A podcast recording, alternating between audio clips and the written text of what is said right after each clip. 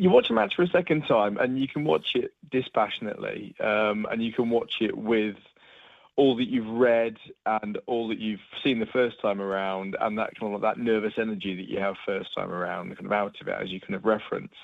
Um, second time watching it, I I think there's there's there's I mean, a lot of details jumped out really clearly from the first viewing. The, the huge questions about um, Bukayo Saka and why he was taken off when he was dominating on the right wing for England, and how was the was the guy who was um, wasn't having having repeated shots on goal, wasn't creating gilt edged chances, but was definitely on the verge of, of, of being in that position, uh, and was and was worrying the French. Uh, and I know, having spoken to a couple of colleagues in France subsequently, that um, there was across the cities in France there was kind of almost uh, well, there was like a deathly silence when he was taken off because it was like, well, why has that happened? Why have they taken off the guy who's creating so much trouble?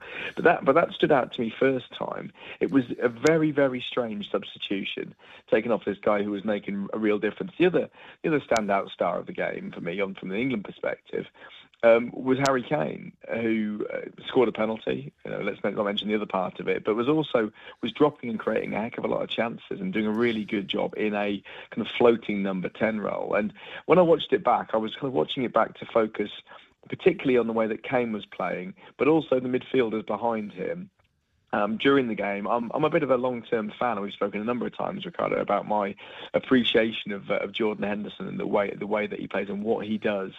Um, I mean, what he's done over the years. Admittedly, we've been speaking for a long time, and what he's done for years and years and years with his uh, his energy, with his vision, with his work rate, and all of that kind of thing, um, and his passing, which is very underrated. But uh, last night he was looking his age, um, and and I, I, kind of I did expect that as well the, when watching the game first time around.